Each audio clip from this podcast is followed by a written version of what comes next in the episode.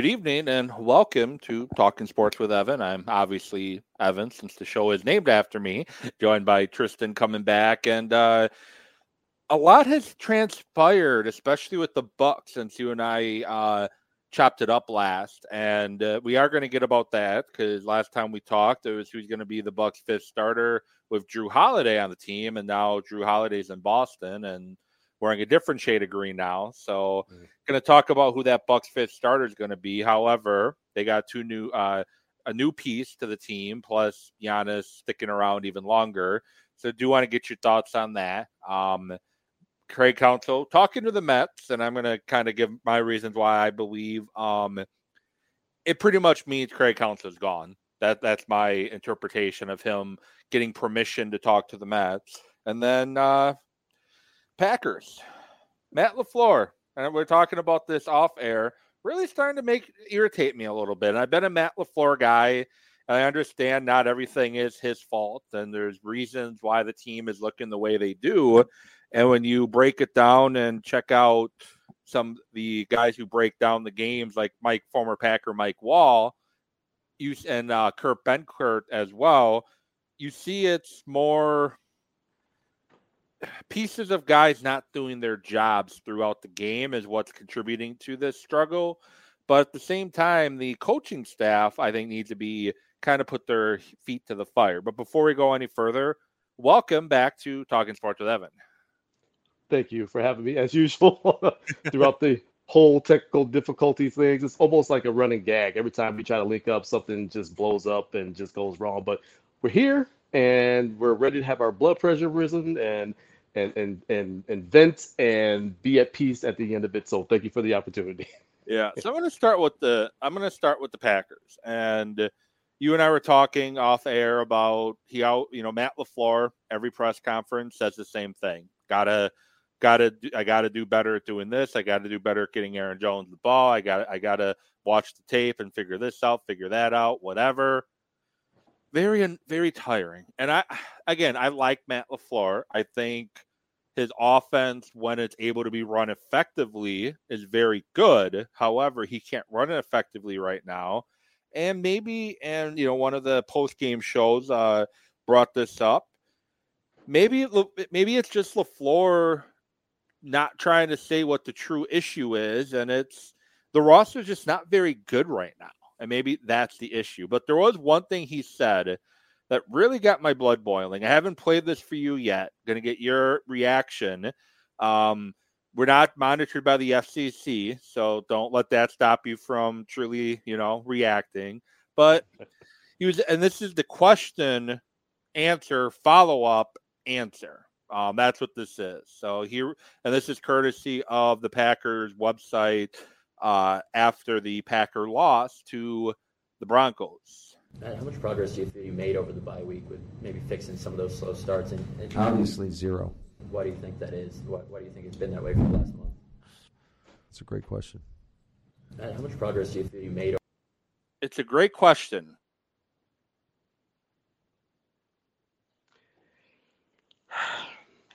Yeah, I, I, said before we were going to have our, our blood pressure risen. Um, I have not heard that. uh, so I'll, I'll say this. It's a great question. And what that equates to is uh, he he didn't answer the question because he doesn't have the answers. And when you're the head coach and you're responsible for hiring the defensive coordinator who everybody wants to be gone, but sidebar, the defense has actually kept them in games past few games here. So he, eh, we'll get to that later. But for you to answer that question with a non-answer, for you to be the head coach and not have the answers, and it clearly shows on game day on the field, you had all this time to prepare your team. And this is now habitual. You have a problem getting your teams up to play football. It, it, it's habitual in the biggest games and games after bye weeks and games after kind of a, a, a pseudo bye after a Thursday game, they have struggled under Matt LaFleur. So for him to not have an answer, it it just boils your blood. And it's just a microcosm for what's going on. If the head coach doesn't have the answer, that means the rest of the coaching staff doesn't have the answers. That means he's not getting the answers to the players. You see the non-adjustments, some adjustments maybe in the second half when they actually decide to start playing. But it's overall problem. It starts with the head coach, and that's the problem. If he doesn't have the answers, nobody else is going to have them. And apparently we lost Evan for a little bit there. I guess it's me hanging solo with y'all for a little bit, uh, talking sports with Evan. This is Evan Show. I'm Tristan Thomas, Toss Tristan on Sports Show. Just guesting on the show, waiting for Evan to come back. I told y'all technology gets us every single time. And whenever we try to link up and we talk about this, something always happens. But for the head coach not to have answers, for Matt LaFleur to give a non-answer to that, that's the problem. That's the problem. If he doesn't have the answers, how is anyone else going to have the answers? And if he's scared to say what the answer is, how is anything going to get better? You as a head coach have to be able to have the conversations, the tough conversations. It doesn't matter if it's with management, it doesn't matter if it's with your coaching staff, it doesn't matter if it's with your players. You have to be able to have those tough conversations. And for you to not have the gusto, so to speak, to want to have those tough conversations with Mark Murphy, with Goop, with your coaching staff, with your players, with yourself. You see it spill out onto the field. This team has a lot of talent, a ton of talent. They've been in a lot of games. Like a lot of these, like the only loss that I would say was just absolutely just just horrible is when they got blown out by the Lions. And the Lions are a really, really good team. They're a good football team. But every other game, they've been in it. And they've shown they could be in it. And it's just one or two plays here or there and one or two decisions here or there that equals them getting a loss. So it's really difficult to watch this play out. It's really hard to hear that answer, which is a complete non answer. But it's just a microcosm for how the first six games have gone for the Packers. I guess the only good news is you have 11 more opportunities to kind of reel the season back in and really make something of it, get better, improve. It's a young roster. They're learning, they're growing, and you knew there were going to be growing pains. It hurts even more when you see these young guys be in these games. And again, one or two decisions, one or two plays, one or two, you know, things that happen ends up being the reason you get the loss. You know, you saw it in the Falcons game. You saw it in the Raiders game. You saw it in the Broncos game.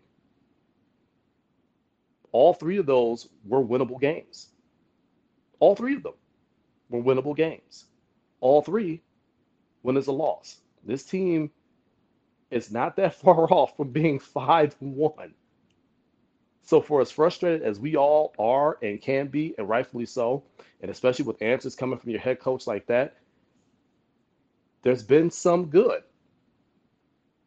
But there's also been some bad that's overridden the good. So, very, very tough to hear something like that. Very, very tough to see it spill onto the field like this. But this is where we are with the Green Bay Packers currently in the season.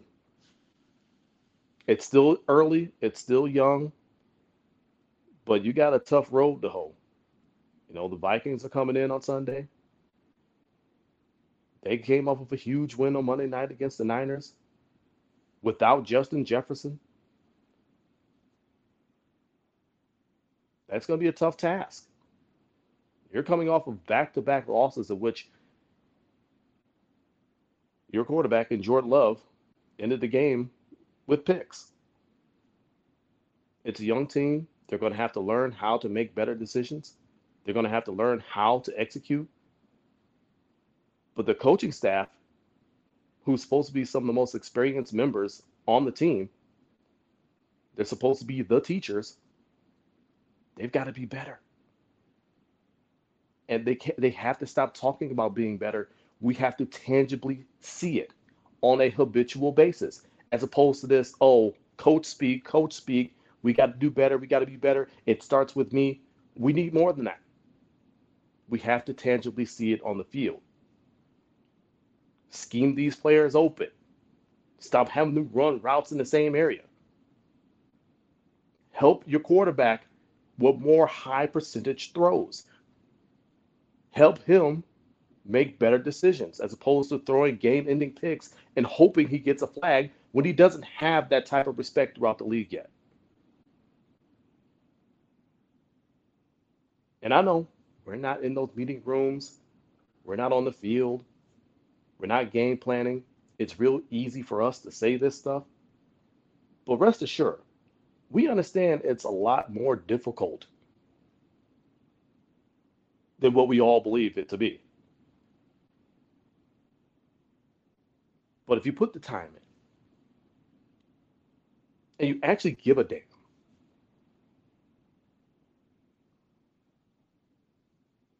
maybe that starts to turn the tide. Maybe you actually have answers for questions like that. Maybe you actually get your team up to play games. Maybe you become the teacher that allows these young fellas to not just learn and, and grow together, but to actually teach them and help them get better football IQs.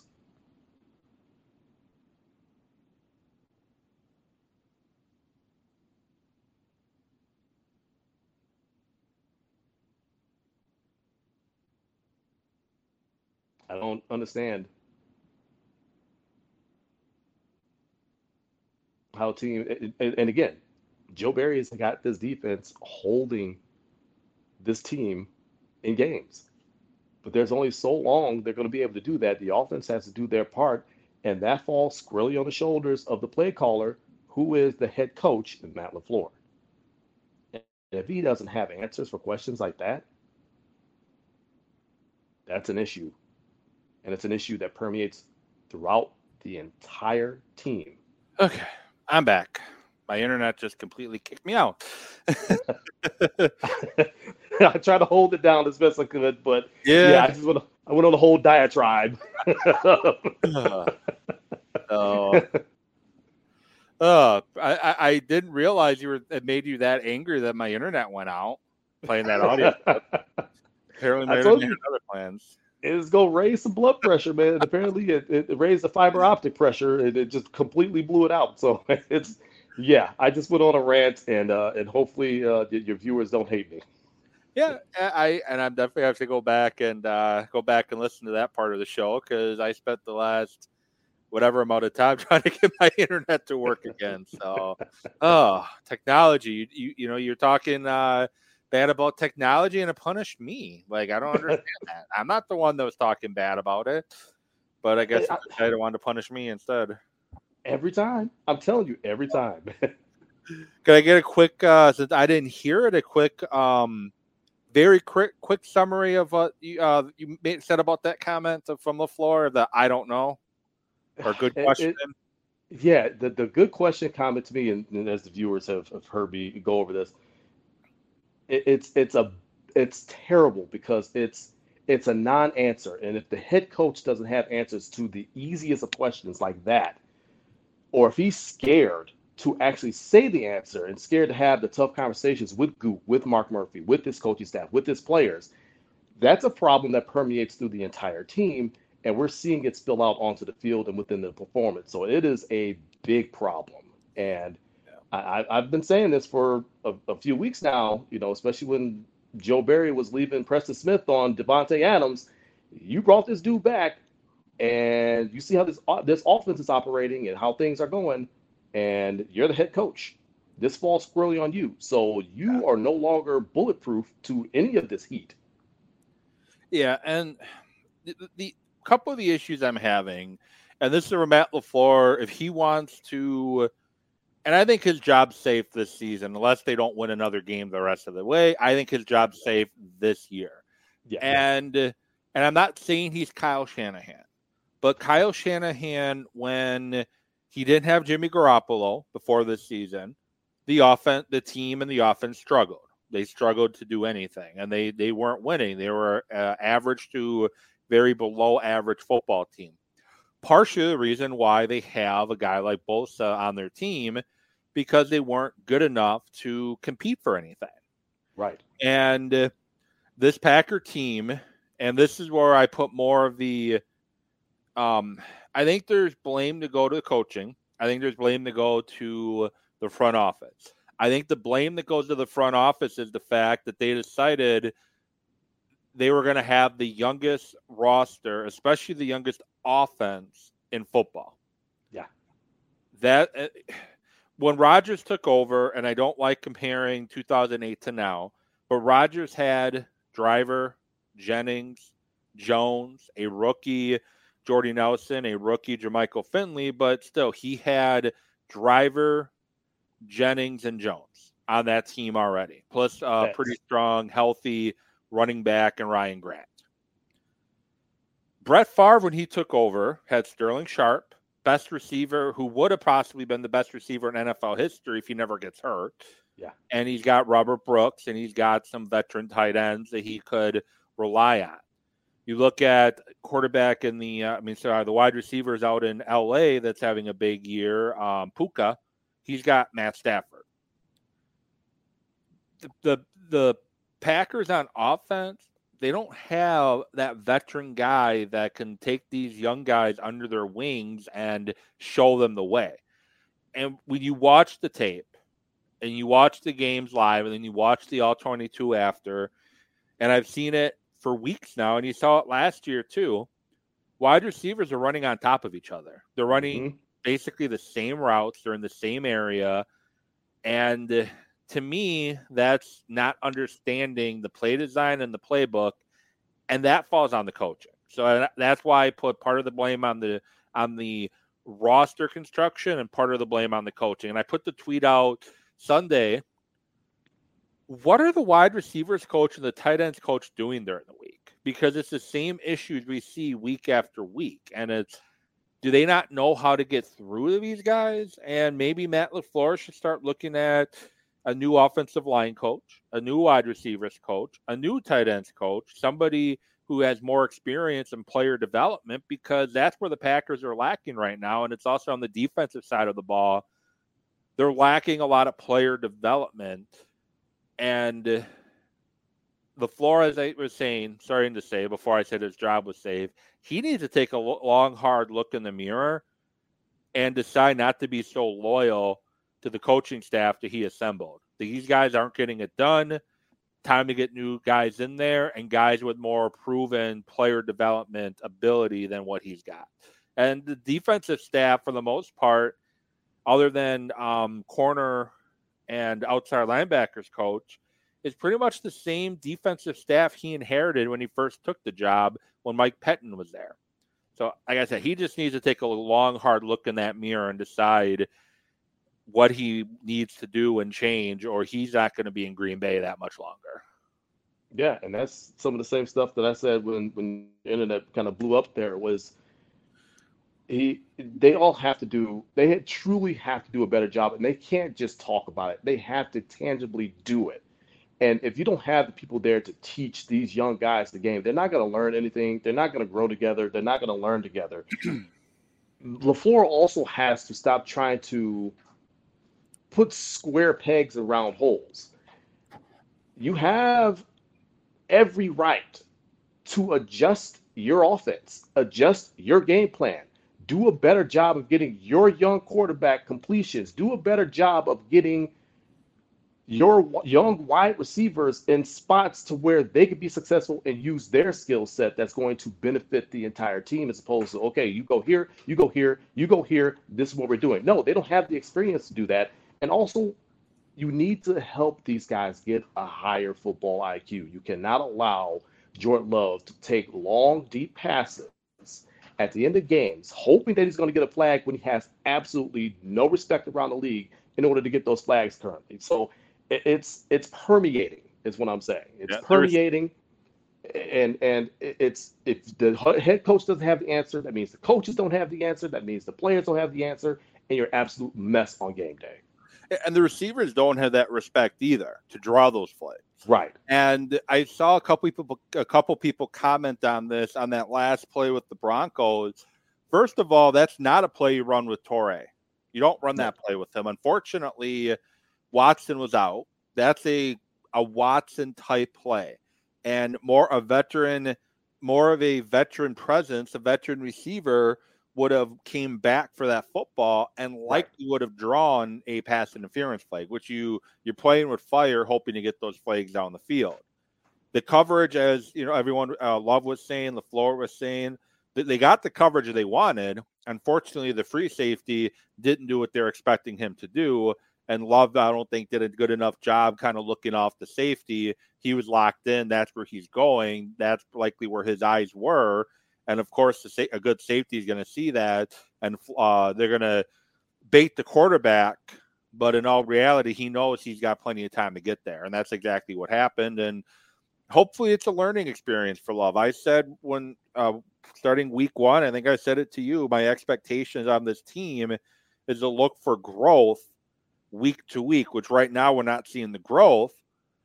But you you look at all the other factors, the other stats, the way the Packers score in the second half, uh, how close they are. With if every all eleven guys on the field do their job on the exact same play, we've seen that the offense can be explosive. But it's one guy or two guys not doing their job from play to play, and it's not always the same person.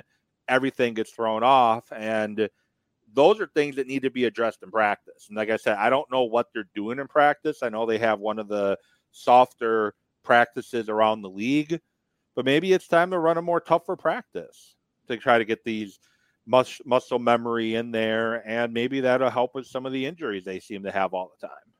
Yeah, that the, the injury factor is just absolutely ridiculous. I, I just, it, it, I mean, you could go back to, I mean, even before Mike McCarthy, these guys like, it's just been a mash unit for almost two decades now. It's it's always something, but as I said, it's the coaches have to be better, but we have to tangibly see it. The head coach has to have answers, especially for easy stuff like that. But he has to be a head coach. You can't just be a head coach in name. You can't just be a, play caller name. You are also the lead teacher. And if you're not teaching these young guys anything, they're not going to learn anything, and you're not going to win on game day. I'm looking for growth as well. I, like I said, I wasn't looking for this team to make the playoffs. I wasn't looking for this team to be world beaters. I, I was looking for growth. That this is where they are. They say they're not in a rebuild. Okay, whatever. But you're not exactly a contending team either. So what are you? And luckily, it's still early in the season. You got 11 more opportunities. Maybe they could get on a streak, start learning, start making better decisions. And it's always one to two plays or one to two decisions that are made within these games that really decided for them. And as I said in my little diatribe, when I was trying to cover for for you, uh, is that they have been in these games that they're really just a few decisions per game away from being five and one. When you really sit down and think about it. So we know the talent is there. We know that the ability to be explosive is there. They lead the NFL in second half points per game. So we know it's within them, but is it within them to play a full 60 minutes that way? That's the type of growth that we're going to have to see. Otherwise, that hot seat is going to get way hotter for Matt LaFleur. And I, I think the the big you know the thing is we saw just how easy things were in week one and it's like this might be easier than we thought and that fourth quarter starting in that fourth quarter of the atlanta game it's not been an easy ride i think if it would have been reversed and we would have saw the struggles early on and then the last couple games the most of the atlanta game and the bear game is what we've been seeing we would be a lot happier and upbeat than we are and the record doesn't matter. They can they can win two games the rest of the season, but it's seen guys develop and uh, mature and get better week in week out. And like I said, that's just not what we're seeing right now. Vikings this week. I usually always give my Packer prediction here, and I, I don't always pick the Packers. I've been picking them this week just because, as you've said, they're like a play or two, a decision or two seemingly away every week from getting that victory. The wins and loss gap is extremely small, except in the Detroit game, where they completely started out horrible in that first half. This is a the Packers need to get things right game. It's at home at Lambeau. You have the feel from the home crowd. The Vikings are coming off a big win on Monday Night Football. And I'm not saying this to be a homer. I think the Packers figure out a way to get it done at home at Lambeau Field. And I think they end up beating the Vikings in a close game that they end up uh, being able to uh, get a get a victory at at the end. So get your quick uh, prediction before we jump on to Craig Counsell. Uh, for my prediction, my, my actual whole prediction, I'll say this. I'll, I'll, give you my prediction on Quick Toss, which you can see on YouTube as well as uh, the Toss Facebook page. I have to give the full prediction. But, but just a small bit. Um, I, this is truly a toss up. Every game looks great for the Packers for what they're what we've seen them able to do in the second half. And you think if they just stretch it, just just even one more quarter, that they'll be in a much better spot to win these ball games and make better decisions down the stretch. But it seemingly doesn't happen. And with a, a Vikings team that's now got some momentum, they're one game under 500. They just beat San Fran. Uh, you know, without Justin Jefferson, it, it's it's truly a toss up for me. But I'll I'll, I'll make my my uh, full prediction later this week. And they they just need to get it right, and that's what I'm hoping for. Backs against the wall. It, it, you have adversity. It's time to man up or shut up, and we'll see what they do on Sunday. So, seems to be in baseball, the rite of passage to get to the World Series or win it is by defeating the Brewers in the playoffs. Since 1981, and the Brewers didn't qualify for the playoffs in 81 just because it was that the top team in the division went and they finished second to the Yankees that year by a very close margin. So 81, the Yankees went to the World Series and lost after eliminating the Brewers from the playoffs. 82, the Cardinals beat the Brewers in the World Series. 2008, the Phillies won the World Series after eliminating the Brewers. 2011, the Cardinals won the World Series after eliminating the Brewers. 2018, the Dodgers lost the World Series after eliminating the Brewers. And here's where the uh, the most recent streak starts. 2019, sorry to bring that up to you again. Nationals won the World Series after eliminating the Brewers. 2020, Dodgers win the World Series after eliminating the Brewers.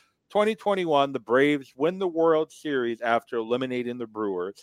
The Phillies got into the playoffs last year over the Brewers. They went to the World Series, and until I, I that's kind of left off the list because they didn't make the playoffs or whatever. It didn't come down to the final weekend, but still. 2023, the Diamondbacks eliminate the Brewers and they're in the World Series. As I like to say, the Brewers always the usher, never a bridesmaid. That's kind of it's it's fun to joke about, but it's also kind of frustrating a little bit, isn't it? It, it, it, truly is, and I said the same thing on the Facebook page last night too. But it was, yeah, I guess you know, beat the Brewers, go to the World Series. I guess you know, congratulations, Diamondbacks. I mean, I, I guess I don't feel as bad now. I, I, didn't really feel bad anyway because it's truly what I expected in the playoffs anyway for the the offense to falter. What I didn't expect was for the pitching to falter, but here we are. But Especially yeah, it's it's faltered. Oh, Burnes, Freddie Peralta, and Devin Williams. Some of your best of the best uh, just just absolutely falter. But yeah, it is extremely frustrating to see, you know, other teams that you really played much better than. uh, that's why I say they say the postseason is a different season. Uh, you played better than them in the regular season, but come postseason, they just put it together more than you did, and they took it further more than you have been able to. And we all know why, because when you get to the playoffs, you need to be able to hit and move runners over and execute home runs and hit home runs. And Brewers can't do any of that. They can hit home runs, but they're going to strike out about 15 times before they run into a couple. And at, by that time, it's a 10 to 2 loss. So it's until they change their offensive philosophy, uh, we're, we're not going to see any gains in, in, the in the department of actually making a World Series and, and being a serious title contender. Yeah, I wouldn't even necessarily say if they've changed their offensive philosophy. I think they have to change their roster building philosophy a little bit. I know this was the the first year of Matt Arnold constructing the roster. Be interesting to see what he does in the future, seeing these two teams in the World Series, just how well they can slug the baseball. And 2011, the Brewers were uh, one game away from the World Series and you had Ryan Braun and Prince Fielder slugging the baseball, not Yeah. you know get on base or whatever. They were slugging the you know what out of that baseball, and that's the Brewers have been lacking that power since Christian Yelich destroyed his kneecap. So they got to fit. It's like they always construct a roster around if Christian Yelich can be the Christian Yelich from 2018 and 19, we have enough offense to go. Well, this is the first year since he shattered his kneecap that he's looked even remotely close to what he once was. Yeah. And the Brewers' philosophy might be changing. The breaking news today so Craig Counsell is a free agent at the conclusion of the World Series. So basically, the end of October, Craig Counsell's contract is up and he's free to go talk to anybody he wants to. Today comes out the Brewers gave permission to Craig Counsell to talk to the New York Mets. And uh, I want to get see if you think I'm reading too much into this. I see that and red flag immediately pops up and in my mind Counsell's gone. He is not coming back to Milwaukee at all. Because here's here's the reason why I'm feeling that way why would you give a team permission to interview him when they're free to interview him at the conclusion of the month? I'm thinking Counsell told the front office that he wants to explore other opportunities and he wants to see what else is out there. Now, is there still a very small chance he does come back after exploring those other options? Possibly, but he could have done that in uh, in a week and a half or two without having to get permission from the Brewers. And I think the fact that we're at this point where teams are asking for and getting permission to talk to him, I think is basically stating that he will not be the manager of the Brewers in 2024. Am I reading too much into that? No, I think you're you're reading correctly into it. Um, I, am I 100% ready to say that he's gone? Uh, not 100%, but it's pretty like dang on close.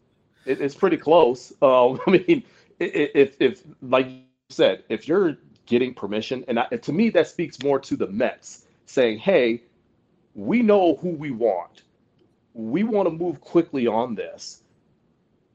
Get permission." You know, uh, David Stearns, he's got a lot of goodwill built up within the, the entire Brewers organization. Uh, obviously, they're going to allow him to, you know, do do do whatever. You know, so I think they want to move quickly on that process. So does that mean that hey, you know, they're quickly going through the interview? Do they do they already have a deal in place? They just can't announce it until after the World Series. So I, I think you're reading into it correctly. Um, it, it, it, could just be that the Mets want to move quickly on the process through interviewing, and they want to interview him first. He's their leading candidate before other teams start looking. Because let's be real, Craig Counsell is an outstanding manager. He has taken the garbage that the Brewers have given him and made some sort of dinner every single year. They've been competent and in it and competing. And it's been an incredible job that he's done in this time as a skipper for the Milwaukee Brewers. So he's he was definitely going to be a hot commodity out there on the market. You know, there's multiple job openings. So I mean, with Dusty Baker especially uh, retiring, you know, Houston may want him. I mean, there, there's a lot of options for Craig Counsell to have. So the Brewers definitely wanted to. I mean, excuse me, the Mets wanted to strike as quickly as they could, get that permission from them before any other team could, and get that process started. So I don't think you're reading too much into it but I'm not quite ready to say that he's 100% gone. I'm at about 95%. I'd say I'm at 99. I there's no reason for the Brewers to allow the permission, and of course, if they don't, maybe that forces Counsell to leave anyways because now he's right. mad. But right. they have no reason to say yes at this point. He's still the uh, still under contract from the Brewers until Saturday, November 4th is Game Seven of the World Series. So that's the latest the 2023 season is going to go. We're at the 25th right now, November 4th, game seven. There's really no reason for at this point for them to say, yes, go ahead, you can interview him, unless he's commented that he's not coming back. That's just how I'm looking at it. And I could be completely wrong. Who knows? I it wouldn't be the first time I'm wrong, but I just think the the writings on the wall that he will be looking to to head out, I guess would be my thought. So who do you think wins the series? Uh, or I don't know if if we want to save this for uh, your show as well. But Diamondbacks Rangers, who are you thinking has the advantage right now? you know, I, I want to say Rangers because Bruce, Bruce Bochy has been there, done that. He's, he knows what it takes.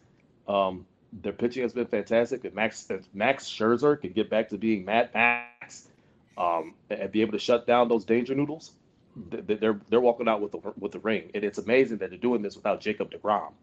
You know, he was he was their centerpiece. he was expected to be their centerpiece pitching in the World Series. He's not even there. So it's it's just wild what they've been able to do. It's wild what the Diamondbacks have been able to do. You know, it's no they were kind of an afterthought. They got hot at the right time, got into the playoffs, and and they just run through teams. So you know, all credit to them as well. But I think the Rangers might take this one. Yeah, I I'm leaning Diamondbacks right now just because, as you said, they're hot right now. They were leading the NL West for a good chunk of the season. I think the Dodgers lost two games the entire month of August and the Diamondbacks struggled in August, hence why they backed into the playoffs. I, I, I, w- I would like to see the Rangers win, but I think the Diamondbacks are going to do it. Definitely not the you know World Series. I think we all were expecting, especially two years ago. Both these teams were struggling to win games at all, let alone even think about making the playoffs. So, but now NBA. So, I want to say it was was it before? I think it was before the NFL season started. The last time you and I talked, right, on the show. Yeah. Yep. And at that point, the Bucks' big four was going to be Lopez, Middleton, Giannis, Holiday, and then who's going to be the fifth starter? We don't know. Might be Grayson, might be somebody else. Well, Holiday's gone, Grayson's gone, and Dame time is now in Milwaukee, and now it's looking to be Middleton, Lopez, Dame, Giannis, and we still don't know. It Could be Malik Beasley, could be Beauchamp. It, who knows what it's going to be. But the Milwaukee Bucks definitely, I would say, improve the roster. And no disrespect to Jrue Holiday, he was what the Bucks needed at that time. Bucks don't win a championship without him, but I think they re- I think they reached their maximum ability with him, and I think it was time to shake things up a little bit and I think they're a better team overall now with Dame than they were before they got Dame. And I want to get your initial reaction, not initial reactions anymore, but kind of want to get your thoughts on Dame and how he's going to fit into the Bucks roster and rotation now that the preseason's over. Dame is is really the perfect player to put within this system because he knows how to play with the big. He knows about the pick and roll, and he's been talking about it, you know, in, in media day and you know through various press conferences and, and interviews after preseason games. How you know that pick and roll is just going to be dangerous. You're either going to roll with Giannis or you're going to leave him wide open from three, or you're going to you know stay with him and you're going to leave Giannis wide open in the middle of the lane. I mean, it's it, it's really a pick your poison type of deal that it's going to be very hard for teams to to really deal with. Not saying they're going to go 73 and 9 or something like that, but they're going to be a very, very difficult team. And that's all thanks to Dame, his, his offensive prowess.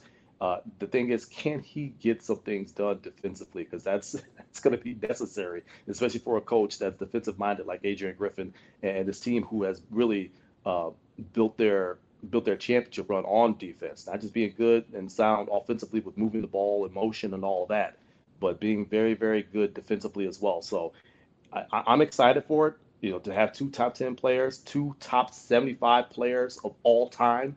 This is not hyperbole, folks. They they they did this. They had this whole ceremony at the All Star game. These two guys are top 75 all time. So to have them on the team together um, in their primes, to, it, it's it's really exciting. I can't wait for for tomorrow for us to see a real glimpse into what it's going to be like because they kept things very vanilla over the preseason. Now the regular season begins uh, against Philadelphia, and you're really going to see it full bowl, and and I'm really excited about it. Yeah, I'm excited for it too. Excited to see what this team looks like and where they grow. And before we get to the meat and potatoes of the season, the Bucks organization, city of Milwaukee, the state of Wisconsin, we're all extremely lucky to have Giannis as a member of the Milwaukee Bucks. Giannis didn't have to do it now. Could have done it at the end of the season. Could have done it last year. He right before the season starts. Stop me if you've heard this before too. Right before the season starts, he signs his extension. I knew where you going with that. could have got could have got more more money if you waited, and of course the national heads like uh, your Brian uh, Windhorst is losing their collective minds, and he was calling it questionable. And I want to get your thoughts on my reaction on X yesterday about his reaction. Is here's basically what I put: Giannis loves Milwaukee, the Bucks organization and didn't want to be asked by people like Brian if he was going to stay in Milwaukee or not. He wants to focus on the court and not anything else. Your initial thoughts on Giannis signing that extension, and then I guess just reaction to that tweet, uh, X, whatever, and then just your thoughts on how the national media is kind of crying in the cornflakes right now, or frosted flakes, whatever cereal they're eating somebody peed in their cornflakes and called it milk. Yeah. So, you know, Brian Windhorst, you know, said that Giannis's next contract will not be with the Bucks. Now, why would he do that? Because he's wrong. why would he do that? He's very, very wrong. Um, it, it's it's not a shock to people like yourself and to people like me, people who are fans of this team, people who cover this team. We've been around Giannis. We, we've been fortunate to be be around him and to understand who he is as a person. And you have all the national hits. Keyshawn Johnson saying, "Oh, you know, prime time's not in, in, in Milwaukee. It's you know just bashing Milwaukee, whatever, what have you, saying that, that that same old diatribe that superstars need to be a big market so they could be marketable, which is not the case. Giannis makes nearly $100 million a year from endorsements. And guess what? He plays for the Milwaukee Bucks. You don't need to be in New York. You don't need to be in California to be a marketable worldwide superstar. He's a worldwide ticket no matter where he goes. He doesn't He's care about that Exactly my point. He does not care about any of that. So we, you know this, and I know this, but national media continues to ignore it. And then they sit here and act shocked that he re-signed with the team that he won the championship with, that he has that has really given him what he's asked for show that you're in it to win championships because that's what I'm in it for. They went got Dame. They traded away his boy, his brother, and Jrue Holiday. Okay, he loves that man. And and he, he still loves that man. Still, you know, that's his boy. Came out and said, I was not a part of that process because I would not want to be a part of that because I don't want to see him go. But he understands it. And you get Dame in return. So for all of them to see all this and then just ignore it and say, "Oh, he's gone," just to just to drum up clicks and attention, it's pretty disgusting on their parts. But it's not shocking to you and I and others like us because we understand the way he ticks. And the franchise has given the front office office has given him exactly what he's asked for. Show me that you're in it to win championships, not just to chase the eight like Herb Kohl. You know, not just to be in it to, to win a couple playoffs and then bow out gracefully we need to be in it to win championships. They did that with this Dame move. They did that with the campaign move, and it, it's just not shocking to me. I'm very, very happy about it. It's not shocking to me. I never once thought that he was going to leave unless the franchise did something so terrible that put them so far in contention that would waste the remaining years that he has in his prime that he would just leave. So they haven't done that. They made big moves, probably the biggest move of the offseason. And he's here to stay because of that. And I think during this whole process, we see exactly why Thanasis is here as long as Giannis is, because Giannis even said it was my my GM Thanasis that said this, and it just shows you how smart Thanasis is. Wojo, and I'm sure he got this exactly from Giannis, had tweeted out after the deal was done. This deal gives uh, Giannis a chance to earn more money over the course of his career with that player option in 27 28 because of the over 38 rule in the CBA. He can sign a short term deal again with the Bucks in 2026 and another four year extension with the Bucks then in 2028. And that's pretty much what Giannis said in his presser that Thanasis told him. And I think that's part, probably part of the reason why the national media isn't a big fan and wants Giannis gone and they they cry in their cereal because he's not doing what they want is Adrian Wojnarowski didn't break the news. Shams didn't break the news. Uh, Windhorst, which I don't think he ever breaks anything, he didn't break the news. Giannis broke the news. Mm-hmm. The last time he signed Giannis broke the news. This time, Yep. Giannis breaks the news. So they're getting all the second hand, and they don't get to be the the in the know when it comes to Giannis. I think they're kind of mad about that. Hence why they cry in their cereal and throw all that shade all the time. Which is which is wild because it's like he's he's been in the league. This is his eleventh year, I believe, in, in the league, and you know he's grown from you know an eighteen year old to you know he'll be twenty nine later this year, and you've seen how he operates. You should know how he operates by now. Y'all have been covering him for over a decade. You should know how he operates by now. You should know that your diatribes, your old diatribes about what Milwaukee used to be back in the Herb Kohl days and all that, is not what the Milwaukee Bucks are now. The city is not what the city used to be. It's completely different. And you have a superstar who does not care about the glitz and glamour of a New York or a, a Miami or a, an LA. He doesn't care about any of that. He cares about where can he be best with his family, with his three children, with his lady, uh, with his family. Uh, how can he be the best he can be in the place that he's grown up in, he feels loyal to, and has won with, and wants to continue with, with which is Milwaukee Bucks. So, like I said, not shocking to you or I. Uh, a lot of people out there are saying, "Oh, I wouldn't have given up, you know, the money that he did. He would have gotten 233 million had he signed an extension after the season. He decided to take the three for 186. He also gives the team flexibility. And as you mentioned, those short-term deals, like the LeBron deals that he's on, where he kind of signs a two-year deal, was really one year and a player option that gives the team flexibility to be able to stay within contention. So they're thinking long term, how can we keep this thing going at a championship level for as long as possible? Like I said, I'm just so happy to have him back, but it's not shocking. Yeah, and I I think part of the what the the talking heads have grown accustomed to the in the mid to later 2000s, the 2010s is guys moving all over the place, forming these super teams, going to one spot. You know, they people give LeBron as being the guy that started it was actually the Lakers with Karl Malone and Gary Payton going to the Lakers with Kobe and Shaq, which didn't work for obvious reasons. Two of those guys were quite old. You you you having all these guys moving around, chasing these titles and wanting to do them with their with their their buddies like Chris Bosh and LeBron and D Wade in Miami, that Giannis is more like your your Dirk, your Tim Duncan, the guys that are going to be a lifer. And I wonder. So I don't obviously don't follow the Mavericks like that, so I don't really know how Dirk was covered. But I do remember a couple times when Duncan got close to that free agency that all they could talk about that Duncan was going to leave and form a super team out in like Orlando or something like that, and he never did. He just always stayed in San Antonio. Yeah, yeah. It, it's I never thought for like for one second that Duncan would ever leave. I didn't think so perfect, either. He was in the perfect situation with with the, the right coach, and you know, and the way that Gregg Popovich took care of him in his later years as a player. I mean, he extended his career by another four or five seasons. You know, getting the best out of him. So I, I never thought for one second that Duncan would ever leave.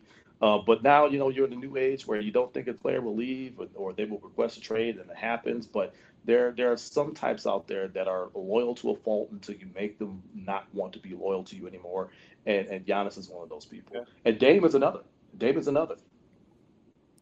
Yeah, he was very loyal to Portland for the longest time until he saw the writing on the wall that Portland was not all in to win championships. They were talking about how they wanted to win championships, but they never actually did anything to show Dame that we want a title. The Bucks traded for Jrue Holiday. They traded for Dame. They they signed Brook Lopez. Like they made moves that showed that they wanted to do more than just make the playoffs and get an extra home game at home during the season and go from there. Portland never did that for Dame, and that's why he all of a sudden now want, wanted to leave. And the Bucks did all this behind the scenes, where we were see, seems like the the negotiations between Miami and Portland were being done in the media. Jon Horst did all this behind the scenes, snuck in there, grabbed him, and became, made him a Milwaukee Buck, and nobody saw it coming. I still remember getting the app push on my phone. Dame Lillard is a Buck. I'm like, holy F. What the heck? yeah, and it's like, and I heard whispers, and I'm so mad at myself that I didn't look into it further.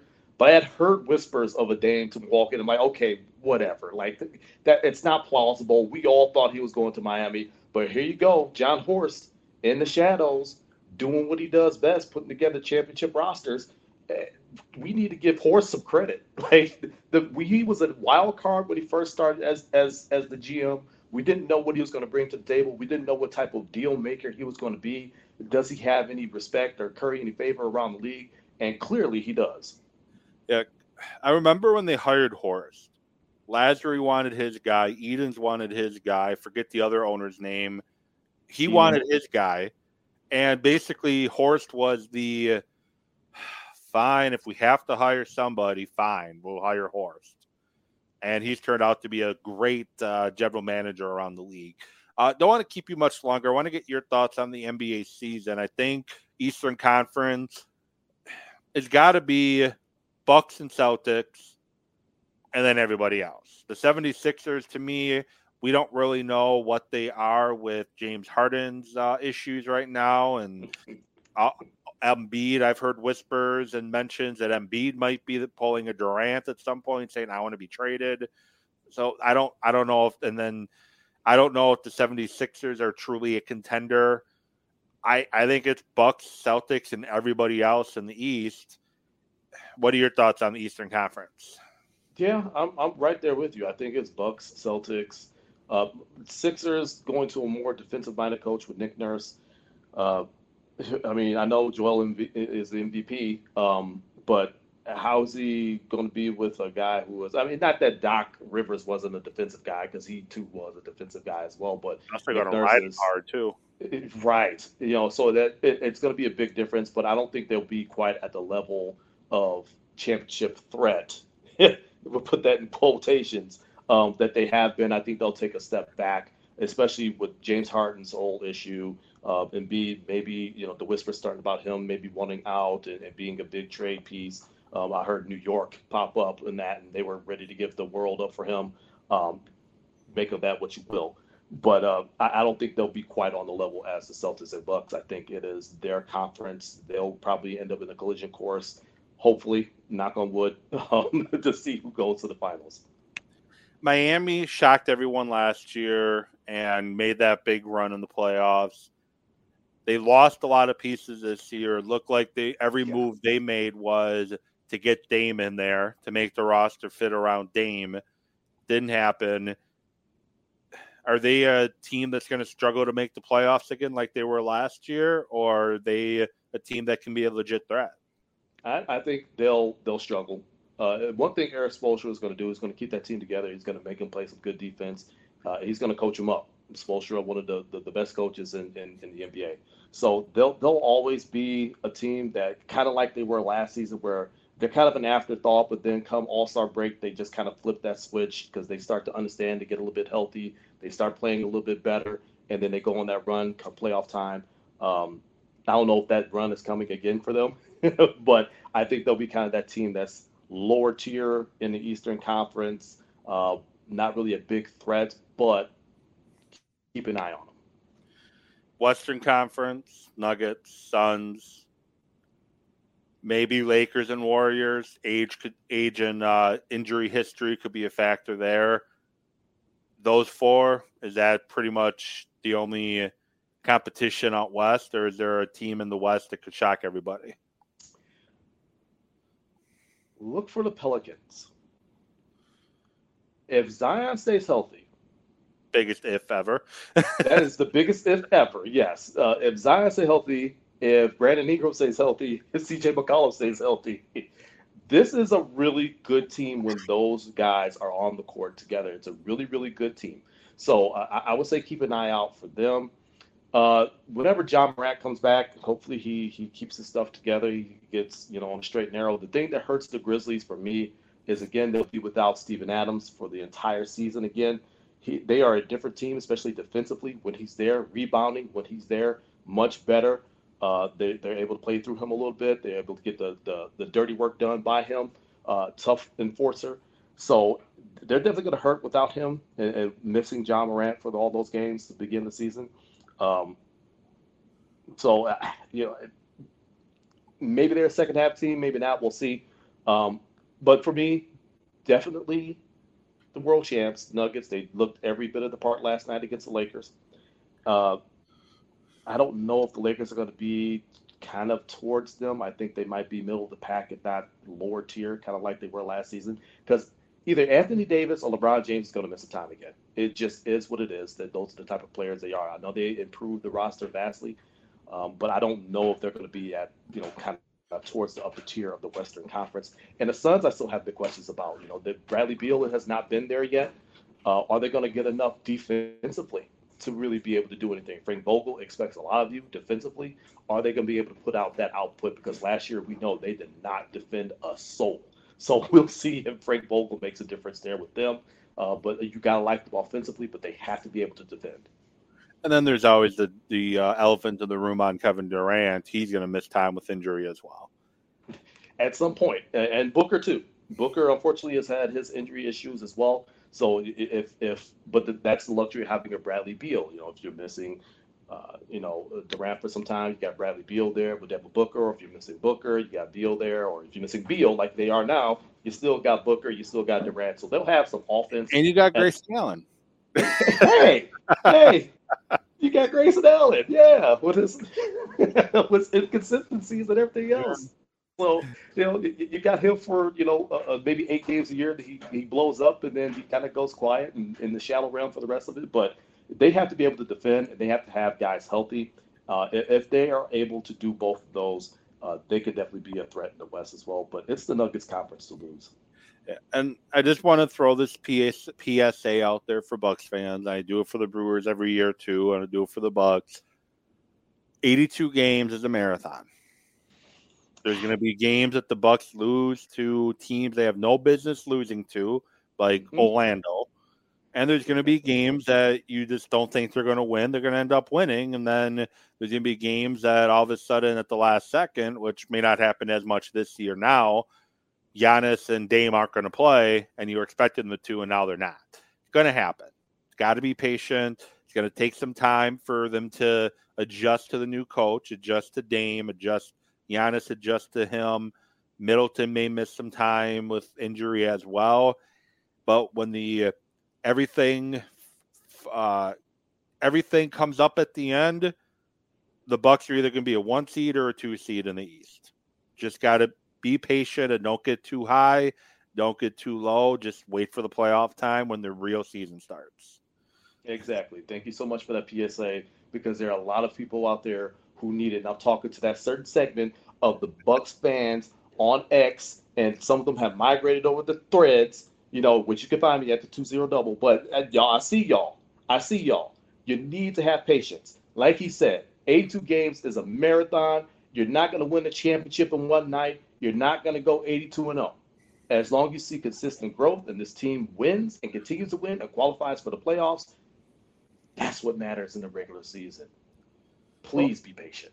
Well, want to say thank you for um, coming on and uh, doing uh doing your show for a good chunk of the show as I was trying to figure out what happened to my internet. I appreciate always uh chatting up with you about anything really, but with NBA Bucks starting tomorrow, figure be a good time to get you on and get ready for the Bucks season. And I'm excited uh once again to see what the the Bucks do this season and uh hopefully we can have conversations moving forward about the Bucks are definitely a team, the team to beat.